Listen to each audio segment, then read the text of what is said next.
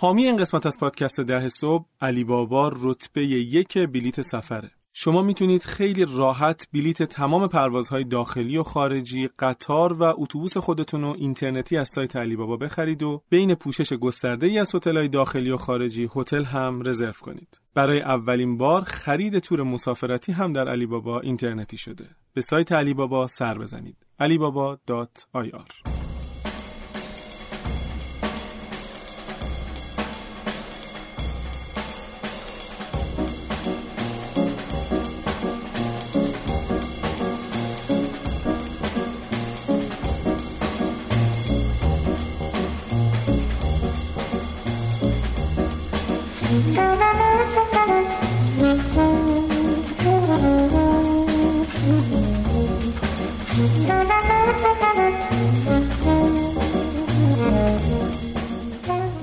سلام دوستان. سلام.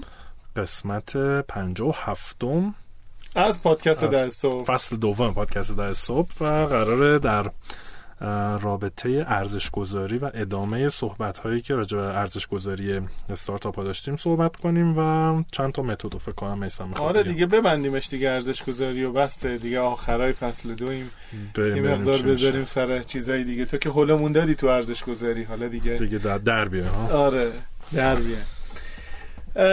توی ارزش گذاری قبل از این یک یه مقدار راجع به متدای کیفی ارزش گذاری صحبت کردیم و توش گفتیم که این متدا بیشتر به درد استارتاپ هایی می‌خورن که توی مراحل اولیان خیلی بالغ نیستن خیلی background مالی یا مثلا رکوردهای مالی ندارن و به همین خاطر خیلی متدای کمی روش های کمی به کارشون نمیان.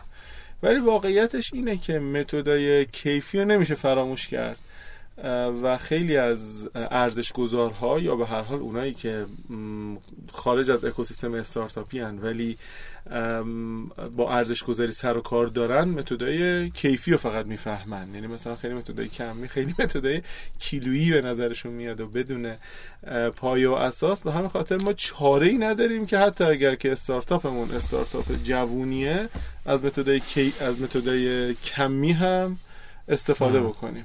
یعنی مثلا شده استارتاپ پری رونیو ما داشتیم ولی برای اینکه مثلا به حسابرسمون نمی‌دونم به کارشناس رسمی دادگستری ثابت بکنیم که ارزش گذاریمون ارزش گذاری بی ربطی نیست مجبور شدیم که از متدای کیفی ببخشید کمی, هم استفاده. استفاده بکنیم. یه متد کمی از همه معروفتر تو هم اسمش شنیدی امید. DCF یا؟ Discounted فک نه discounted is factor کلا همه چی در قالب فاکتور اینا می‌بینی. نه نه ما کلا به کار cash flow یم discount چی flow discount cash flow cash flow یعنی چه جریان نقدی تنزیل شده. آره. همه جا بهش میگن DCF همه جا بهش میگن DCF آره همه جا بهش میگن DCF خیلی متد محبوبیه و البته به نظر خیلی ساده میاد ولی پای حساب کتابش که میفته خیلی پیچیدگی داره مخصوصا توی تخمین درآمد. اساس متد DCF رو قبلا خیلی مفصل گفتیم. اینه که ما یه cash flow ی تشکیل میدیم یه جریان نقدی تشکیل میدیم که توی که قسمت قبلی بوده. و سعی می‌کنیم که این رو به قیمت امروز بیایم محاسبش بکنیم. و حالا مثلا با یه حساب کتابی در بیاریم که این پروژه در قالب هزینه ها و درآمدهایی که در آینده براش داریم تخمین می‌زنیم به قیمت امروز چقدر میارزه؟ یادت 5 تا متد 5 تا روی کرده ارزش گذاری گفتیم درسات خوب نخوندی امید. اصلا یادم نیست. اون ارزشی که می‌گفتیم ارزش ذاتی که می‌گفتیم که ارزش امروز برای منافعی که در بر اساس منافعی که در آینده ایجاد می‌کنه اصلا یادت نیست؟ حافظه من در مسائل مالی اصلا خوب نیست. نه اینا که دیگه مالی نیست که بابا اینا concept قضیه است. ببین 5 تا 5 تا 5 تا تعریف برای ارزش گفتیم. ذاتی بود یکیش هم اقتصاد داشت شما یکی ارزش market بود ارزش بازار بود. خب، بعد ارزش جایگزینی بود ارزش نقد کردن بود لیکویدیشن بود. به حضور شما عرض بکنم که ارزش ذاتی بود و یه ارزش دیگه کنه یادم نمیاد. اقتصاد نداشت توش؟ نه اقتصاد کجا اقتصاد داشت یادم نیست. جدی؟ ارزش اقتصادی همچین نه ارزش ارزش بازار احتمالاً مد نظر شاید. بوده آره. خلاصه خب، این پنج. مدل ارزش من تقلب بکنم ارزش دفتری بود پنجمی. از این کشکولم به قولت یادم رفته بود الان. یه اون اونی که خیلی مهم بود ارزش ذاتی بود. خب. می‌گفت که تو کسب و کاری که الان داری یه سری منافعی در آینده داره ایجاد می‌کنه. بر اساس منافع آتی ارزش امروزش چقدره؟ بله. خیلی اتفاقا به در کسب و کارهایی که تیر و تخته ندارن می‌خوره. از کسب و کارهایی که مثلا یا یه سرمایه گذارایی دارن و می‌کنن. آره مثلا دارایی و فیزیکی ندارن. و- آره دیگه. خب. بخواد مثلا خیلی کسب و کار آیتی بیس واقعا مثلا خیلی به کارشون میاد این متد ارزش گذاری این اصلا روش دی سی افه میگه چی؟ میگه که تو بیا در حساب بکن. در آینده چه منافعی خواهی داشت؟ یعنی چه درآمد و چه هزینه هایی خواهی داشت؟ بعد بیا قیمت اونها رو با قیمت امروز محاسبه بکن. تنزیلش بکن به قیمت امروز امروز. یعنی فقط درآمد و هزینه آینده رو باید تخمین بزنی آره و سختیش هم به همینه. اه، به حضور عرض بکنم که مهمترین علت سختی هم که داره اینه که ما خیلی وقتا واقعا نمی‌دونیم که توی فکر کنم اون اپیزود مربوط به جریان نقدی گفتیم. ما نمی‌دونیم که ما مثلا حدس می‌زنیم که سال آینده یه میلیون تومن میفروشیم. ولی یه میلیون تومنه به قیمت سال آینده است یا به مثلا برداشتیه که ما از قیمت سال آینده داریم؟ ام.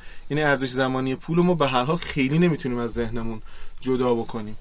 ولی روشیه که به هر حال خیلی استفاده میشه و اصلا این محاسبه DCF انگار که داری تو نت پرزنت ولیوی اون استارتاپ رو حساب می‌کنی یعنی ارزش خالص فعلی شما حساب می‌کنی. انگار که اگر که همین الان این پول رو بهت بدن اصلا معنی NPV اینه.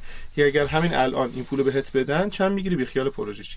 این اصلا اصل و اساس روش DCF یعنی توی روش DCF انگار که داری حالا بچه‌ای که مثلا مخاطبینی که ممکنه مالی خونده باشن یا مثلا باش برخورد کرده باشن انگار داری NPV پروژه رو حساب می‌کنی. دو تا پیچیدگی داره. یکی به نظرم تخمین درآمد هاست چون معمولا هزینه ها رو خیلی راحت تر میشه در آورد. یکی دیگهش اینه که اون نرخ تنزیلی که قرار درآمد و هزینه های آتی رو باهاش به قیمت امروز محاسبه بکنی رو چند باید در نظر بگیری. ولی هزینه راحته تخمین زدنش. هزینه مثلا خیلی راحته. ولی خب این یعنی نیازمند اینه که اون شرکت یه business plan ی داشته باشه و همه این محاسباتشو کرده باشه تو تازه بری از اون تو ورداری ها؟ دقیقا همینطوره ام، توی چیز تو باز دوباره توی یکی از اپیزودهای قبلی گفتیم مثلا مهمه که ببینیم استراتژی رشدش چیه اون ماتریس انصاف نمی‌دونم بعد بر مبنای اون استراتژی بازاریابیش در بیاد منابعش مشخص بشه هزینه هاشو. تخمین بزن خیلی کاره و پیچیدگیش پیچیدگی ویژه‌ایه. یعنی به نظر میاد میگه که خب مثلا حالا با این نرخی رشد میدم. ولی خب چرا نرخ رشد 15 درصد گرفتی 10 درصد نگرفتی؟ یا چرا 20 درصد نگرفتی؟ انقلت به قول معروف خیلی روش هست. به خاطر همین خیلی خیلی پیچیده است. من خیلی وقتا به مثلا استارتاپ ها که صحبت می‌کنیم بهشون میگم که شما مثلا جواب 6 7 سوال اساسی رو باید بدونید وقتی می‌خواین از DCF استفاده بکنید. مثلا اینکه خب شما هدفتون از ارائه محصول به بازارتون چیه؟ چه ولیوی واقعا دارید می‌دید؟ مهمترین ولیویی که دارید چیه و نقطه تمایزش با رقبا چیه؟ می‌بینید اینا همشون استراتژی رشد رو میاد مشخص می‌کنه. آره بر اساس این عدد رقم در میاد بر یعنی اساس این- کاملا مذاکره ایه دیگه؟ کاملا مذاکره ای. یعنی قبلش باید بدونی که چه اتفاقی داره میفته مثلا تو واقعا چه ویژگی متمایزی داره نسبت به رقیبت؟ بعد مثلا نه یعنی خب میگم وقتی عدد رقمش میاد خیلی هم شفاف نیست دیگه. تو میگی من انقدر درآمد با انقدر رشد طرف مقابلت میگه نکی گفته تو مثلا به نظر من انقدر و به خاطر همینه که میگیم درسته که پیش بینی مالی مربوط به آینده است. ولی باید بر مبنای حقایق گذشته باشه. یعنی تو خودت باید یه تجربه داشته باشی یه مثلا مجموع رکوردهای مالی داشته باشی. یا باید یکی دیگه ایران خارج از کشور این کارو داشته باشه تو بر مبنای اون بتونی استناد بکنی بهش. و به خاطر همین اتفاقا این که متد DCF و متدهای کمی خیلی به درد استارتاپ هایی که با- جوونترن و early stage ن نمی‌خوره. چون در درجه اول طرف هنوز product market fit ش انجام نشده. هنوز نمی‌دونه چه شکلی داره میفروشه چه شکلی داره در میاره. خب توی همچین شرایطی نمی‌تونم آینده رو پیش بینی بکنم. من این 6 7 سوالو بگم چون می‌دونم اگه نگیم خلاصه بلا فاصله کامنت می‌ذارم برامون بعد یه دیگه بگین خب. گفتم مثلا فرض کنید که اصلا هدفشون چیه؟ چه تمایزهایی با رقباشون دارن؟ چرا این بازار رو انتخاب کردن؟ چرا هیچ بازار دیگه ای رو انتخاب نکردن؟ گروه مشتری هدفشون چیه؟ نمی‌دونم. مشتری ها کدوم روش ارتباطی رو تشکیل ترجیح میدن؟ اندازه این گروه مشتریاشون چقدر تمام اینا رو باید جواب این سوالا رو بدونن؟ تا عملا بتونن تشخیص بدن که در آینده احتمالا چه اتفاقی می‌تونه بیفته؟ تازه با درصد خطای بالا. okay. یعنی خیلی بحثای به نظرم استراتژیک و بعدش business plan ه دقیقا که همینطور حالا marketing plan و غیرم توشه دیگه. دقیقا همینطور یعنی خب. باید یه شناخت کاملی از کسب و کار واقعا وجود داشته باشه که بخوام بیان این کار بکنن و تازه دیگه از اون به بعد می‌تونن جریان هزینه و جریان درآمد و این حرفا رو در بیارن. فکر می‌کنم مفصل راجع به جریان هزینه ما صحبت کردیم که قسمت عمدهش یه هزینه نیرو انسانیه به نظر من. یا هزینه بازاریابی یا مثلا. بقیهش آره توی استارتاپ های آیتی بیس توی استارتاپ های آیتی بیس و یه چیزی هم که من تا یادم نرفته بگم خیلی وقتا استارتاپ ها اشتباه می‌کنن یا در نظر نمی‌گیرن. شاید گفته باشیم توی اون اپیزود مربوط به محاسبه هزینه تخمین هزینه های استارتاپ اینه که اون حقوقی که شما پرداخت می‌کنید حداقل 50 درصد بالا سری سربار باید روش بله، پرداخت بله. بکنید در فضای ایران. گفتیم یک و نیم یک و شیش آره یک و. نیم یک و شیش بعد بیمه سهم کارگر و کارفرما و مالیات و صنوات و نمی‌دونم ایدی و فلان و اینا. بس تو این باید احتمالا تورم و غیره رو هم ببینید دیگه. اگه داری از آینده میاری درسته؟ خیلی سوال سختیه. به خاطر اینکه حالا تورمه رو تو اون نرخ تنزیله مم- ممکنه یه جورایی بیای ببینی ولی تو محاسبه هزینه آره مثلا تو وقتی برای پنج سال آینده داری در نظر می‌گیری میگی من منشی دارم که مثلا دو نیم میلیون تومان می‌گیره سالی 25 درصد باید واقعا رشد بدم. اینو به خاطر اینکه سالی مثلا حداقل 17 18 درصد داره به طور متوسط بله. پای حقوق بالا میره نمی‌دونم تو باید به هر حال پرداخت تو بکنی و این یه مقدار زیادی کارو سخت می‌کنه ولی سختی قضیه به نظرم توی محاسبه هزینه نیست تو محاسبه درآمد. راجب محاسبه در راجب تخمین درآمد استارتاپ حرف زدیم امید یادم. نیست. تو تو باشی چه شکلی درآمد استارتاپ رو تخمین می‌زنی استارتاپی که درآمد داره یا نداره قاعدتا استارتاپ که درآمد داره دیگه یا حتی نداره نمی‌دونم ببین خب تو احتمالا یه راه آسونش اینه که درآمد قبلی یا فعلی تو بگیری بعد یه نرخ رشدی هم فرض بکنی با اون نرخ رشد بگی اینطوری. ولی خب پیچیده تر برای اینکه تو ممکنه بگی من قرار مثلا محصولات جدید launch کنم market جدید برم نه تنها. یعنی تو market فعلیم و product فعلیم رشد بکنم. بلکه دارم یه جور انگار گسترش میدم. هم محصولی هم بازاری پس یهو چندین برابر میشه. یه آره پیچیدگیش واقعا به نظرم همینه ما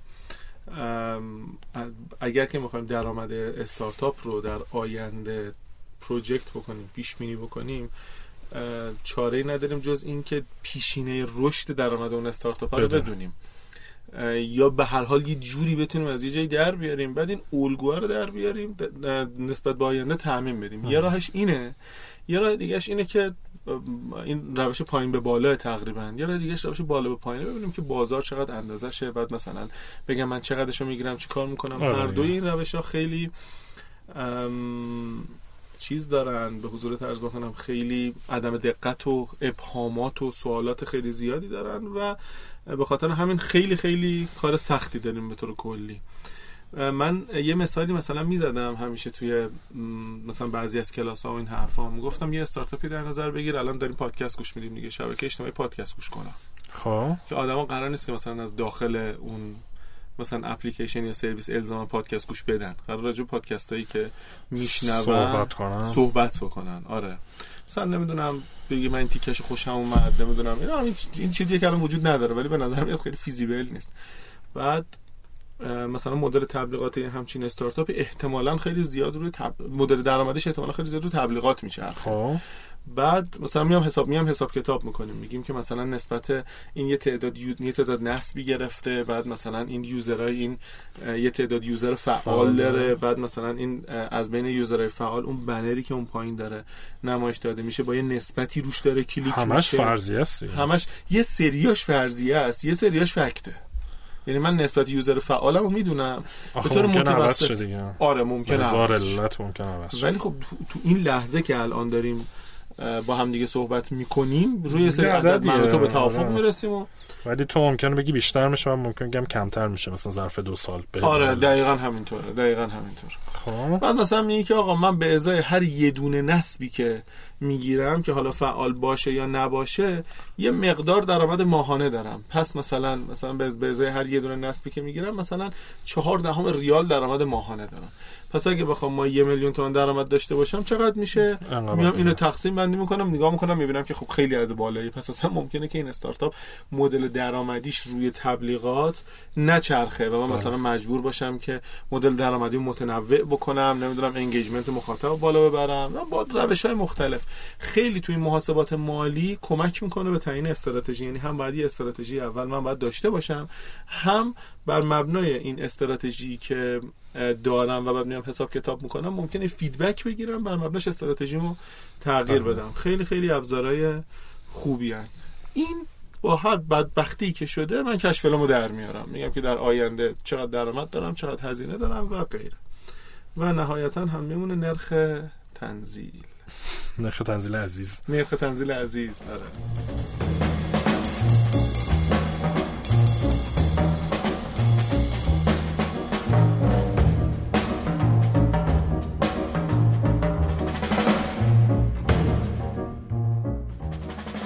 صد استارتاپ یه مجموعه سرمایه گذاری و شتابدهی توضیح شده است که قصد داره هر سال روی 100 تا استارتاپ بذری و پیش بذری 20 میلیارد تومن سرمایه گذاری کنه. هرچند صد استارتاپ محدودیتی برای دسته های سرمایه گذاریش نداره اما تمرکز سرمایه و امکانات بیشتری برای استارتاپ های محصول محور سخت افزاری یا با فناوری های پیشرفته اختصاص میده برای کسب اطلاعات بیشتر و درخواست سرمایه و خدمات می‌تونید به سایتشون sadstartups.ir مراجعه کنید.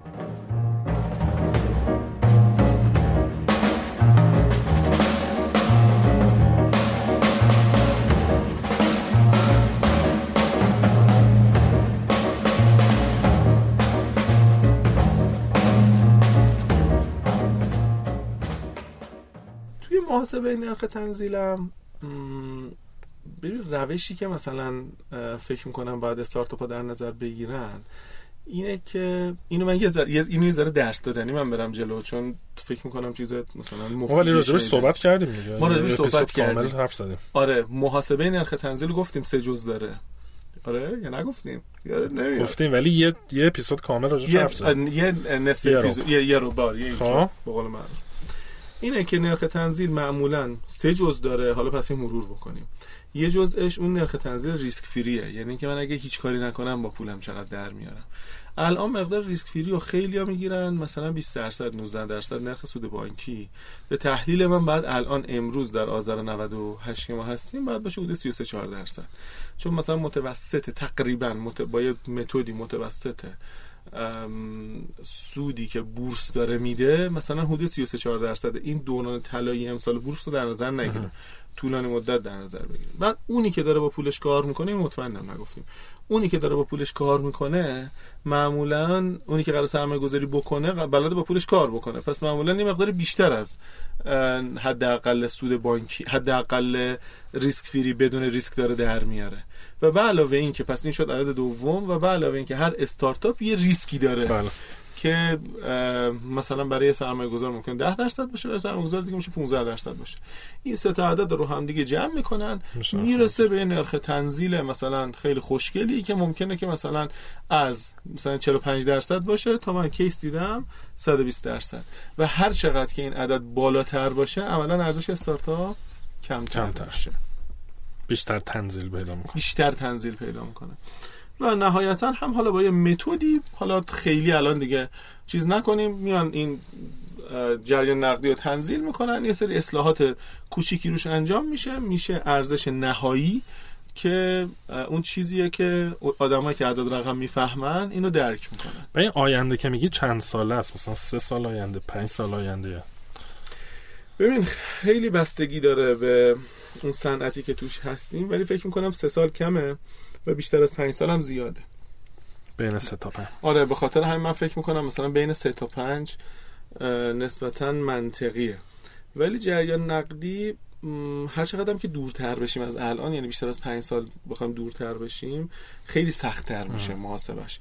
ببین مثلا تو واقعا نمی‌تونید آینده بازار خوب تخمین بزنی.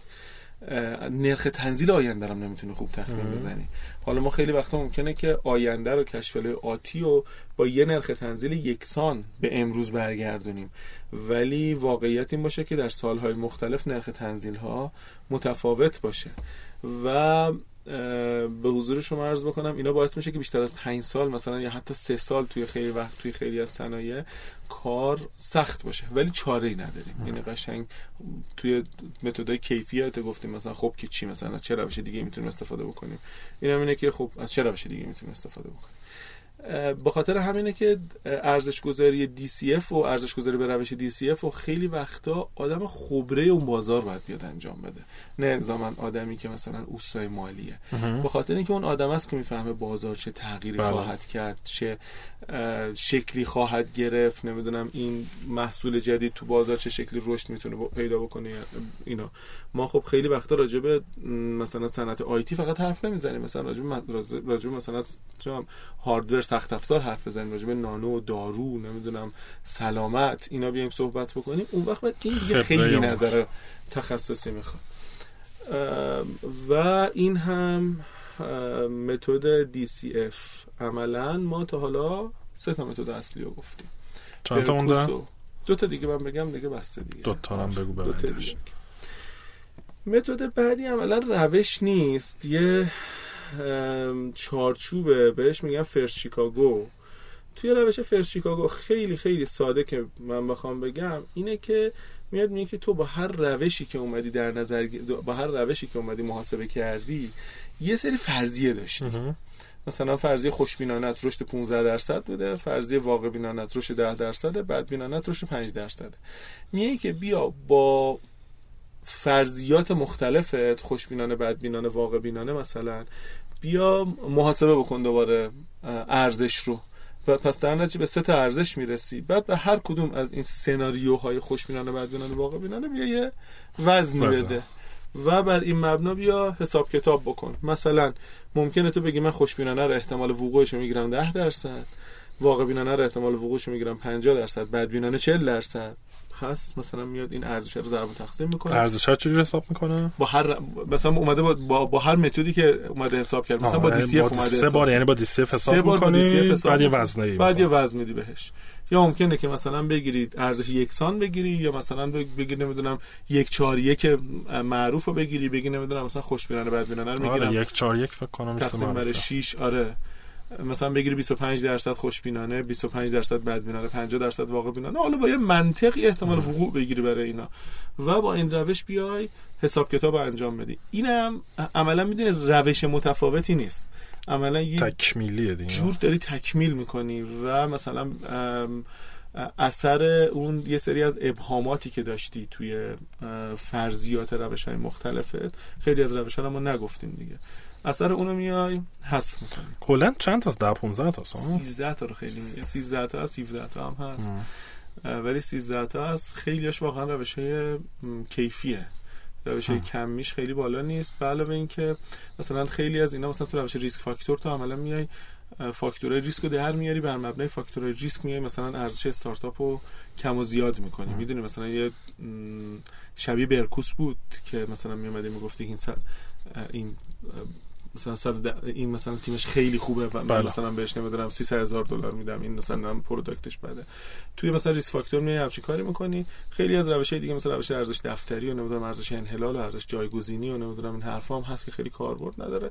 مهمترین روش هایی که ما الان داریم ازش استفاده می‌کنیم همین روش که من توی این دو سه قسمت گفتی. کردم. یکی دیگه می‌خواستی بگی؟ یکی دیگه می‌خوام بگم که بهترین روشه به نظر من. چی؟ یه روشیه که بهش میگن ویسی متد. خب. روش سرمایه‌گذار خطرپذیر. کیلویه ها؟ کیلویه ولی توپ جواب میده ها. یعنی چرا؟ اصلا ببین روش سرمایه‌گذار خطرپذیر ویسی متد حالا بگیم. منطقش اینه میگه من کاری ندارم به استارتاپ. و فرضیات استارتاپ. من نگاه می‌کنم به خود ویسی. من می‌خوام از این استارتاپ چقدر بکشم بیرون. خب. میگه که ببین این استارتاپ یه سرمایه می‌خواد من نقطه مبهمم اینه که این استارتاپ چند میارزه خب. خب. می‌دونم این استارتاپ یه مقدار اینوستمنت می‌خواد یه مقدار سرمایه می‌خواد. از طرف دیگه من می‌دونم که من ویسی حداقل نرخ بازگشت مورد انتظارم چقدره. به عبارت دیگه من می‌دونم که مثلا تو بازه پنج ساله به طور متوسط می‌خواد چند برابر بشه. سرمایه. مثلا من فکر می‌کنم تو بازه پنج ساله 20 برابر بشه کرده بالایی نسبتا. خب. بعد یادت اون termination value رو گفتیم ارزش نهایی رو گفتیم. حالا یه ایده ای من راجع به ارزش نهایی دارم. فکر خب. می‌کنم که مثلا این بعد اون پنج سال به چقدر اون termination value برسه خوبه یا نه؟ از این ور نگاه بکنیم. میگم که اگر که ارزش این استارتاپ مثلا رسید به 20 میلیارد تومان بعد پنج سال برای من خوبه. یا من وارد میشم ارزش اینو میرسونم به 20 میلیارد تومان. این اصلا به استارتاپ خب. کار نداره. استارتاپ واسه جعب سیاه داره می‌بینه. میگه اینقدر پول می‌ذارم اینقدر برابر انتظار دارم بشه. با اون با اون قیمت آینده میشه. بعد از طرف دیگه میگه که خب این استارتاپی قرار نیست همش پولش من بدم که. مثلا سری سرمایه‌گذار دیگه هم میاد در نتیجه سهم رقیق میشه. مثلا حدس می‌زنه. یه رانده دیگه این مثلا توی مثلا این 5 سال جذب سرمایه می‌کنه مثلا. بعد سهمش مثلا 40 درصد هم رقیق میشه کلا. بعد بیاد مسئله رو از ته به سر حل می‌کنه میگه اون ارزش نهایی بود 20 میلیارد تومنه. من حداقل نرخ بازگشت مورد انتظارم 20 برابره. پس اون 20 میلیارد تومن رو میام تقسیم بر 20 برابر بکنم. پس ارزش پستمانیش میشه یه میلیارد تومن. هم. ولی چطوری می‌تونه هیچ کاری به چیز نداشته باشه؟ به استارتاپ؟ پس هر استارتاپی تو بذاری همین کار باش می‌کنه خب دیگه ببین VC ه آره هر استارتاپی اینجوری نگاه می‌کنه. اول اینکه VC ه احتمالا انقدر اومده سرمایه گذاری کرده که ایده داره راجع به این استارتاپ تو این صنعت. به هر حال یعنی یه due diligence و مطالعه دقیق و فلان این کاراشو می‌کنه بعد یه حسی پیدا می‌کنه. قطعا همینطوره. آره دیگه کیلویی هم نیست که همینجوری نگاه بکنه به این چند. خب. یا مثلا ما الان در مورد استارتاپ های بازار سرمایه تو سیناتک واقعا می‌تونیم این کارو بکنیم. بگیم که این مثلا سه سال دیگه چند میارزه؟ چند برابر بشه خوبه. برای برای ما چند برابر بشه خوبه. بعد پستمانیه در میاد. میاد مقدار اینوستمنت رو ازش کم می‌کنه. میشه پریمانیه. بعد اون رقیق شدن رو هم میاد حذف می‌کنه. یعنی مثلا اگه گفته که 40 درصد قرار رقیق بشن تقسیم بر 6 دهم می‌کنه بله. که مقدار رقیق شدن ها عم- عملا از سرمایه گذارهای مثلا راندای بعدی بیاد بگیره می‌رسه به یه عددی این درست ممکنه این متد خیلی کیلویی به نظر بیاد ولی یه ویژگی خیلی مهمی که به نظر من داره اینه که اعدادش لاقل اعداد مشخصی هن. یعنی مثلا وابسته به عملکرد استارتاپ نیست. وابسته به نیاز سرمایه گذاره و به طرز عجیبی هم در اغلب مواقع درست در میاد و نزدیک به ارزش گذاری در میاد. لاقل تجربه من داره اینو نشون میده. و البته برای استارتاپ ها هم قابل استفاده نیست. چرا؟ چون استارتاپ نمی‌دونه مثلا وی سی حداقل نرخ بازده مورد انتظارش چقدره. چقدره ولی وی سی به عنوان یه چیزی که خودش در بیاره که احتمالا چقدر درام ام، مثلا روی این استارتاپ با چه ارزشی و چه قیمتی وارد بشه و اینا مثلا این استارتاپ قیمت فیرش قیمت منصفانش چقدره برای وی سی بسیار بسیار روش خوبیه و خیلی وقتا وی سی ها لاقل توی ذهن خودشون میان از این همچین روشی استفاده می‌کنه حتی استارتاپ هم می‌تونه تخمینی بزنه دیگه. فرض کنه یا بدون یه ویسی این عددش چقدره می‌تونه یا می‌تونه چند تا سناریو در بیاره دیگه نه؟ ولی خب ایده راجع به خودش احتمالا نداره اونقدر. آره مگه. استارتاپ مشابه رو نگاه کنه بگه که اینا اینطوری شدن. مثل اون روش یه روشی بود نه؟ اسکور کارد آره. آره, استارتاپ های مشابه رو نگاه می‌کنن. آره. و حالا دیگه آخرین اپیزود. من فقط تاکید بکنم که حالا همه این حرفایی که زدیم ارزش استارتاپ لاقل تا وقتی که استارتاپ توسط یه نفر توسط یک سرمایه گذاری خریداری نشده کلا یا اینکه تو بورس نرفته توی مثلا بازار آزادی معامله نشده صرفا یک تا... این این دست از سر برنامه داره هر سری هم من یادم میره. ارزش استارتاپ صرفا یک توافق بین سرمایه گذار و سرمایه پذیره بله درست و ارزش گذاری هم به نظر من کار استارتاپ نیست و استارتاپ و سرمایه گذار بهتره که با همدیگه پشت یه میز بشینن و سعی بکنن ارزش رو در بیارن مگر اینکه مثلا دیگه واقعا مثلا خیلی از استارتاپ ها هستن که مثلا بنیانگذارانشون خودشون واقعا خیلی خوب ارزش گذاری بلدن یا مثلا از مشاوران خیلی خوبی دارن. استفاده می‌کنن ولی آخرش تو اون اتاق است که ارزش در میاد و بازم تاکید. خیلی زیاد به اینکه ارزش فقط یکی از ده دوازده جزء توافق بین سرمایه گذار و سرمایه پذیره که ممکنه که ما واقعا مثلا به اندازه بقیه اجزا که اجزای کنترلی هن اهمیت نداشته باشه. خب خیلی هم عالی. مختصر مفید آره، بود خیلی کوتاه بود. بود. آره. فکر کنم که دیگه ارزش گذاری بسته شد و بس دیگه آره. قسمت بعد می‌دونی چی داریم؟ قسمت بعد یه ذره راجع به کنترل صحبت بکنیم دیگه. بریم سر وقت کنترل و یه منطق اینکه اصلا ما چرا به بندهای کنترلی اینکه کی شرکت رو چه شکلی کنترل می‌کنه در یک توافق بین سرمایه گذار و سرمایه پذیر دیگه بریم سر وقت اینکه منطق قضیه چیه و چرا ما میایم راجع به صحبت می‌کنیم و در ادامه هم یه سری از بنده کنترلی کلاسیک رو با هم دیگه مرور می‌کنیم. خب خیلی عالی. مرسی. مرسی دوستان. امیدوارم مفید بوده باشه. خدا نگهدار.